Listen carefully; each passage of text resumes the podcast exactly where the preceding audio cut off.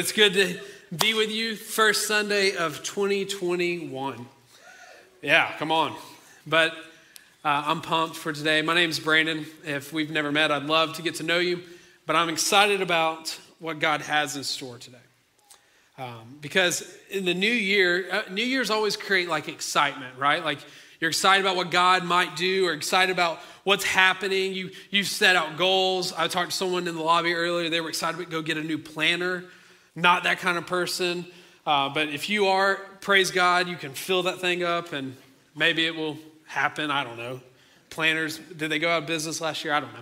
Anyways, uh, but we're you you create this excitement. You set out goals. You're like, I'm going to eat healthy, but New Year started on a weekend. That's kind of weird. So I'll start on Monday, um, right?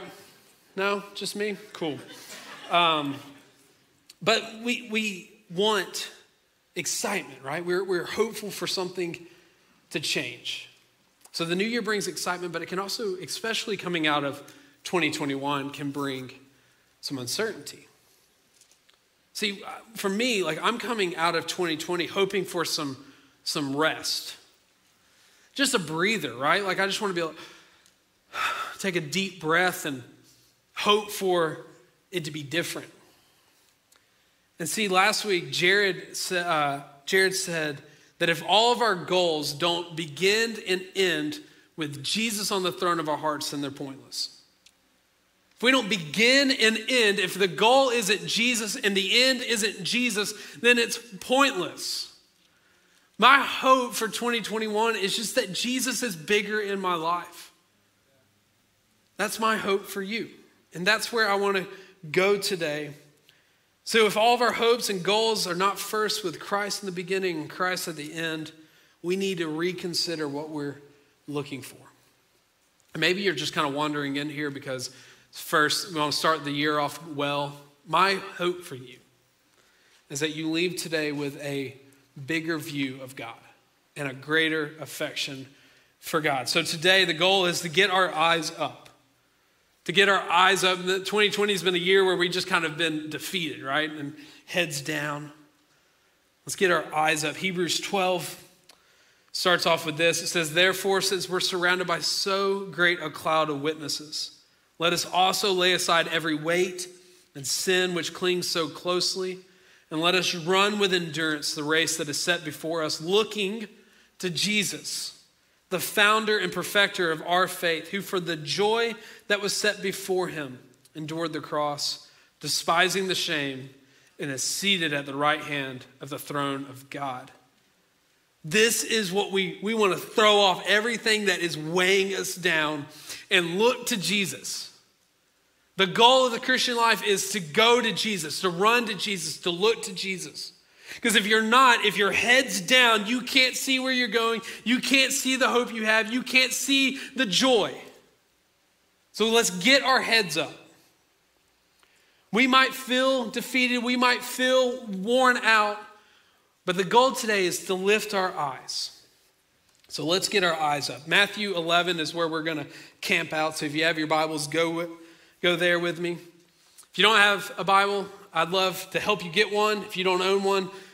But if not, it'll be on the screen. You can follow along, but it's awesome to be able to open and look at the Word of God. So, Matthew 11, starting in verse 25, it says, At that time, Jesus declared, I thank you, Father, Lord of heaven and earth, that you have hidden these things from the wise and understanding and revealed them to little children. Jesus just saying, I'm thankful that it doesn't have to be the elite. You don't have to be the smartest, brightest, have the deepest understanding of all things, that you've revealed truth to little children. Simple. Simple. 26 says, Yes, Father, for such was your gracious will. All things have been handed over to me by my Father. He has all authority, it's all His. Everything is Jesus. He's sovereign over it all. And no one knows the Son except the Father, and no one knows the Father except the Son, and anyone to whom the Son chooses to reveal him. 28 Come to me, all who labor and are heavy laden, and I will give you rest. Take my yoke upon you and learn from me, for I am gentle and lowly in heart, and you will find rest for your souls. For my yoke is easy, my burden is light. Let's pray. Father, thank you for your word. God, I pray that as a room full, God, that you would reveal yourself, you would meet us, you would show us greater truths of who you are. Holy Spirit, move in power. It's in your name we pray. Amen. So, my goal today for you, if you're type A, my, my three step goal for you today is I want to show you the heart of Jesus. I want to show you the heart of Jesus. I want to show you what that means for us. And then I want to show you what our response should be. So, if you're following along, that's, that's where we're going. The heart of Jesus, what it means for us, and our response. See, before this passage, before Jesus says, Come to me and I'll give you rest, because I'm gentle and lowly, before that, he has pronounced woes upon all these different cities where he's done like mighty works, where he's done incredible things. He's pronouncing, he's like telling them, Be careful, listen. I've done all these amazing things and you haven't repented. Last week, Pastor Jared, if you haven't listened to that message, go find it when you get home. But he talked about this idea of repentance. This is the daily, it's an active posture in the Christian's life. And Jesus saying, Listen, I did all these things and they and you have not repented. He says, even if I would have done these things in Sodom, which is destroyed, right? They would still be there. And the warning for us is you can see God do incredible things, mind blowing things, and still not be with them. You can still choose you over him, even though he can do incredible things. And so the goal today is we don't want to just see God do things, we want to be a part of doing things with God. We want to be a part of his mission. We want to be with him. See, he follows this up with, Come to me. And then we get to see the heart of Jesus. Come to me, for I am gentle and lowly. And you might be like, ah, whatever, that sounds cool. But this is amazing, and I want you to lean in with me for a little bit because this is the only place in the four Gospels where we see Jesus express his heart. We see it acted out all throughout the Gospels. We see it, it lived out, his example of how he loves. But this is where Jesus says, No, I'm gentle, I'm lowly. We get a glimpse into who he is. And if he is God, then we should pay attention right? If God is telling us his character, his essence, who he is, we should listen. He says, I'm gentle and lowly. He says, I'm meek. That's what that word gentle means. I'm meek, I'm slow. He's gracious, he's understanding. And I think for some of us, we got to deconstruct what we think about God because we've been told this by the world of who God is, this idea of God. And we, we come to God thinking that He's just angry, right? All dude with a white beard and sitting on His throne, just waiting for us to mess up so He can strike us. Never been around someone that's done something dumb, you're like, I'll just move away so I don't get struck by lightning. We joke about it, but like a lot of us, that's how we view God. And Jesus says, No, no, I'm meek. I'm understanding. Come to me. He says, I'm gentle. I'm lowly in heart. I'm humble. If anyone has the right to be arrogant, it's God. If you speak things into existence, if you measure, Isaiah 40 says he measures the heavens by the span of his hand, that we are like a drop in a bucket compared to him. Grasshoppers is how it's compared in Isaiah 40. Like, no bragging rights compared to God. And he says, No, I'm humble. He is, you have access to him. He is approachable. He's not a God that you have to earn your right to get to him. He says, No, I'm humble. You can come to me. Jesus is telling us listen, you have to lean into this because this is massive. It changes how you view God, which changes everything about you. And if this is true, it changes everything. He's saying, I'm tender, I'm welcoming, I'm accommodating. I'm gracious, I'm open, I'm willing. This isn't a God that's just like, impress me. Maybe you can do it. No, he's saying, come to me because this is who I am. This is my heart. This is who I am. And this is amazing. See, if Jesus had a website in his bio, it would read gentle and lowly in heart. His Instagram handle, or uh, under his Instagram handle in the bio, that's what it would say. I love what Dane Ortlund says. He says, The posture most natural to him, Jesus, is not a pointed finger, but open arms. The, the posture that is most natural to Jesus is not him pointing his finger, being frustrated with you, it's come. When you think of the prodigal son, that's what the father does. He runs open arms to his son. And this is how Jesus views us in this invitation to come. See, and this is who Jesus is. This is not just a side characteristic, it's not just a, a trait that he has, it is who he is. It's his essence, his being. It's the most inward part of him. And this is amazing news because it's who God is, who speaks things into existence, who has always been and always will be. This is who God is. See, a lot of us, if we, we just create this idea of who God is in the Old Testament, who God is in the New Testament. The God of the Old Testament is angry, frustrated, and just wrathful. And then the God of the New Testament is gracious, loving, and kind. But the reality is, this idea of Jesus is throughout all of Scripture. This is who God is. And because he is gracious, kind, loving, slow to anger, he is, he has wrath just because, and we'll get into that. I'm jumping ahead of myself. This is amazing news. It's painted all over Scripture. Exodus 34. I want to show you that all of Scripture, this is who Jesus is. This is who God is. Exodus 34, 6 and 7 says, The Lord passed before him and proclaimed, The Lord, the Lord, a God merciful and gracious, slow to anger, abounding in steadfast love and faithfulness, keeping steadfast love for thousands forgiving iniquity and transgression and sin, but who will by no means clear the guilty. This, I, this is who Jesus is. This is who God is. That He is Yahweh, the God that has always been, who is, and will always be forever. This is who He is. He's merciful, He's gracious, slow to anger, abounding in love and faithfulness. This is who God is. And this passage that God that this is who God says he is to Moses is echoed all throughout the Old Testament. Nehemiah 9 17 says, They refused to obey and were not mindful of the wonders that you performed among them. But you, they stiffened their neck and appointed a leader to return to their slavery in Egypt. But you are a God. Listen, they rejected him. They moved away from him. He says, But you are a God ready to forgive, gracious, merciful, slow to anger, abounding in steadfast love and did not forsake them. This is amazing news. Psalm 86, 15. But you, O Lord, are a God merciful and gracious, slow to anger, abounding in steadfast love and faithfulness. Joel 2, 12 and 13. Yet even now, declares the Lord, return to me with all your heart. With fasting and with weeping, with mourning, rend your hearts and not your garments. Return to the Lord, for he is gracious and merciful slow to anger, abounding in steadfast love, and he relents over disaster. Jonah 4 2.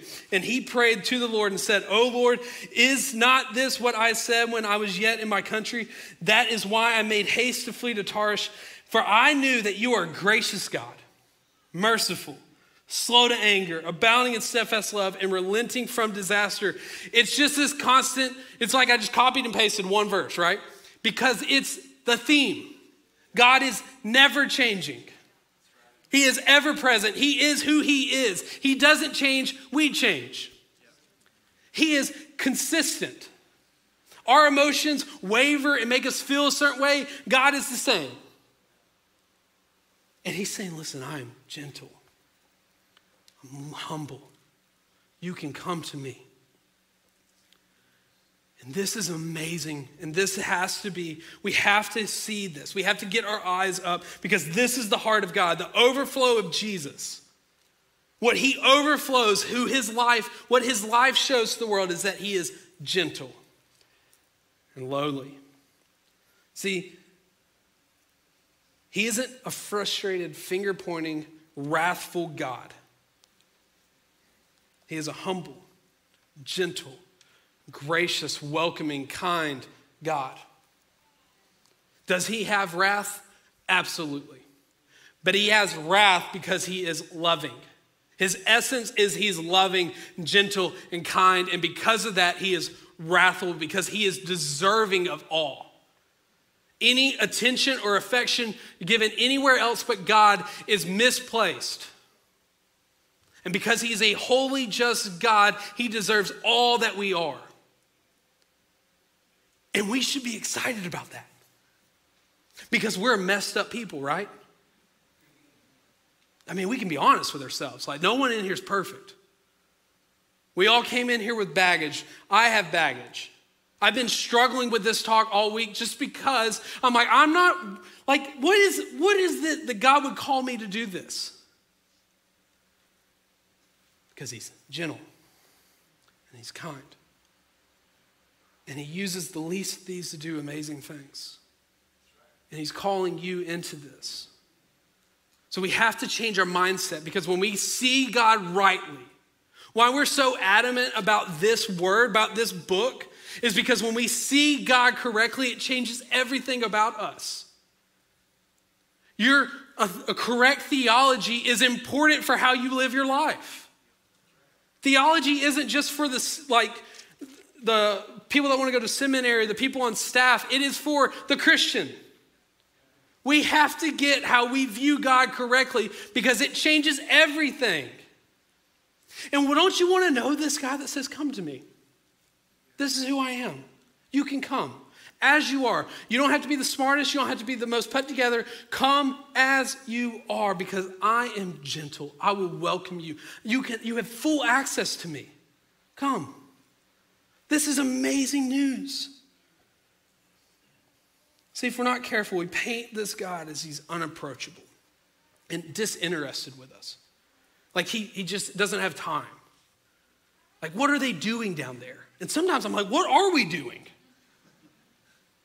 But God's saying, come. Thomas Goodwin, who is an old theologian, Puritan back in the day, says men are apt to have contrary conceits of Christ. But he tells them his disposition there. By preventing such hard thoughts of him, to allure them unto him the more. We are apt to think that he is that he, being so holy, is therefore a severe and sour disposition against sinners and not able to bear them. No, says he, I am meek. Gentleness is my nature and my temper. What Jesus is doing here is this is he's saying this is who I am. This is my temper. This come to me. I am a holy God. I am unapproachable without Jesus coming. I am unapproachable by sinners, but I've made a way that you can come. You don't have to have this sour disposition of who he is or this idea of who he is. Come, this is who I am gentle, humble, meek, lowly, understanding, gracious, slow to anger. Praise God that he is slow to anger. Because if he wasn't, I wouldn't be here. He'd just be like, get out of here. And I feel like if you're honest with yourself, the same's true about you. But God is gracious. See what he's doing here in this passage in Matthew 11. Come to me. He's pulling us into his heart. This is Jesus pulling us into a loving embrace, a big old bear hug, just smothering us into his chest.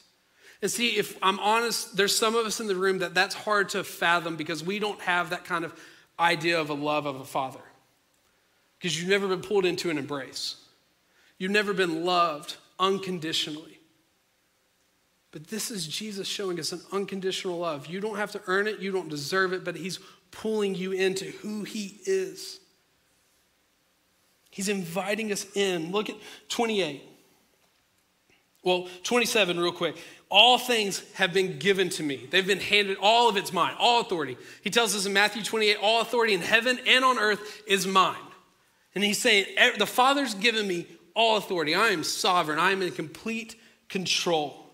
And then he says, Come to me, all who labor and are heavy laden, and I will give you rest. We're coming out of 2020, which, if we're honest, we feel worn out. We're exhausted half the days. We don't know which way's up or down. We don't know what's going on. We don't know, like, is the government going to fall apart? Is it not? Is it Like, am I going to get my money? Like, I don't, I don't have time for that. Are we going, all these things? 1045, I'm always a little bit more loose. And we're just worn out. Because it's been a tough year for everyone because of some of our, our freedoms, our abilities to do things that we've always done have been taken. Some of us, death has affected our lives. Some of us, it's just been, we've lost our job or whatever it is. It's been a hard year, and our posture has gone from, Jesus, you're good, to, I can't do this. And we put our head down. And Jesus is trying to pull your head up and say, Come to me. You're broken, you're tired, you're weary, you're upset, you're frustrated. Come to me because I'll give you rest.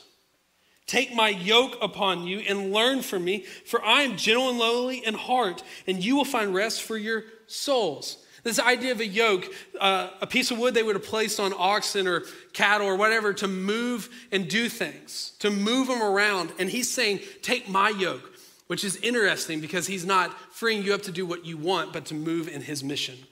And this is amazing news. And he says that his yoke and his the yoke is easy and the burden is light.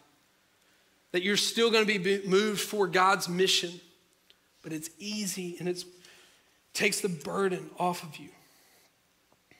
We need a desperate, we have a desperate need for rest, a break, to get a breather. And see, we're looking for it in all the wrong places. We're, we're looking for our spouse to be the answer to giving us rest if they would just be this way, or they would just do this, or they would act like this, if they would stop annoying me about this, I'll get to it then, then I would just have some rest. If, if my job would just give me that raise that I need, or they would just like appreciate me, I, I could rest. If I didn't feel like I had to earn their affection or their attention, I could just rest if my doctor would just give me this, or my therapist would just say this, or my hobby would just fulfill this, or the government would just get it together, then I could rest. But the reality is, all that is placing the yoke on you or someone else that can't hold it. And you have to be, let it be placed all from Jesus on you. See, we place this yoke on ourselves to perform or to think harder, to be better, or think we can impress God, and, and we would be loved deeper by God if we could just be better. We place it on others to do it for us, to have more faith for us. We have to see that Jesus is the only answer. He's saying his yoke, his guidance is comforting. That's not a burden. That's not something to resent. It's not, it's not that you are begrudgingly submitting to him. It's a joyful submitting because when he leads us, when he's guiding us, when he places his, his yoke on us, his uh, leading us into obedience is what brings comfort to your soul because you're no longer trusting in your ability, you're trusting in his ability and what he's done for you and inviting you into his presence. I love that in the Old Testament echoes this language in Hosea 11, verse 4. It says, I led them with cords of kindness, with bands of love, and I became to them as one who eases the yoke on their jaws. And I bent down to them and fed them. Listen to the heart of the Father. I led them with kindness, with love. I became to them one that takes the burden off of them, and I provided for them. This is true for you. No matter what you've walked into this room with, no matter what 2020 held for you, no matter what 2021 holds for you, no matter what eternity, like this is who God is. And He's inviting you in, He's inviting you in to His heart. See, here's the argument of why you can't do it yourself. Because you can't loosen the pressure of your life. You can't be better. You can't impress God to make Him love you more. There's nothing that you can do. But you're like, Brandon, that's not comforting. That sounds hopeless. But it's the most secure place because if it's on us, it's going to fail. How many of us have already failed in our resolutions for 2021? It's the third. We are a people that don't get it right. I'm not saying just here, human, like the humankind has never got it right for very long. And if you put the pressure on you to look a certain way, act a certain way, give enough, serve enough, do enough, it will fail you. Jesus saying, Come to me. I can do it. I've done it. I'm your comfort. I'm your peace. I'm going to understand. I know what you've done. I know what you've thought. I know who you are. He's not surprised by any of us. There's nothing you've done that surprises God. And that terrifies some of us, but that's comforting because he still loves us. Romans says that even while we were yet sinners, Christ died. That before you ever sinned, because all of our sins were future sins when Jesus went to the cross and he still went. And that's good news. See, we got to put it, we got to look to Jesus because he's perfect.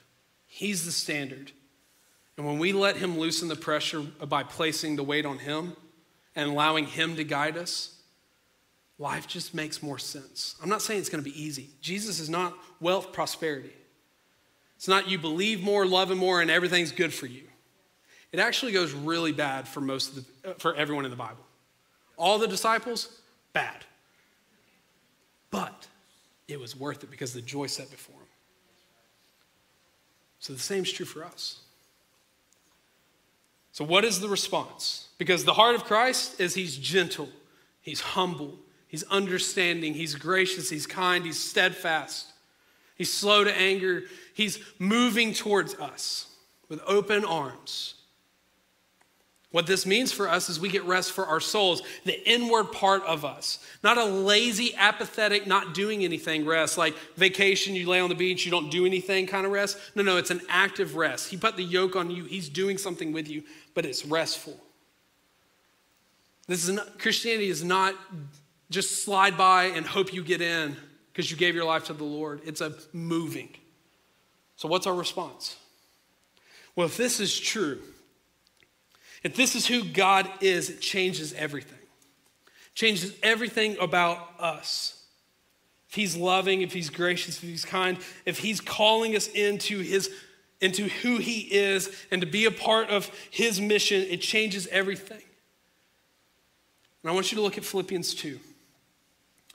5 through 11 says this Have this mind among yourselves, which is yours in Christ Jesus, who, though he was in the form of God, did not count equality with God a thing to be grasped, but emptied himself by taking the form of a servant, being born in the likeness of men, and being formed in human form. He humbled himself by becoming obedient to the point of death, even death on a cross. Therefore, God has highly exalted him and bestowed on him the name that is above every name, so that the name of Jesus Every knee shall bow in heaven and on earth and under the earth, and every tongue confess that Jesus Christ is Lord to the glory of God the Father. This is our response. If Jesus took on flesh, if he humbled himself, stepped out of heaven, took the most humble form, and put on flesh, and was born a baby, and lived a servant life, and then died your death and my death so that we could know him, it changes everything. You can't sit idly by if that's true of God. You can't not be amazed if that's true of God. It can't be like, oh, that's cool. It's got to be amazing. It should leave you awestruck that, that the God who is above all has a name above every knee will worship him whether they do now or in eternity. Every name, name, and every knee will bow.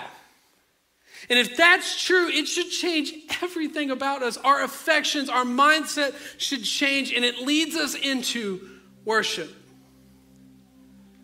So, our response as we move towards Him and towards others, we move towards Him in worship. We move towards Him in prayer and community and our affections for Him. We start every day by saying, Jesus, I choose you.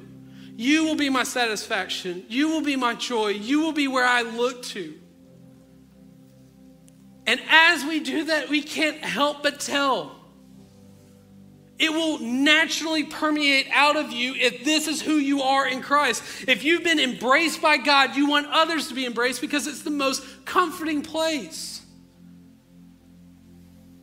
Because listen, if this isn't true, what are we doing? Like, you can have a better hobby. You could sleep in. You could spend your money, you could give elsewhere, you could spend your time elsewhere, you could do other things. What are we doing if this isn't true?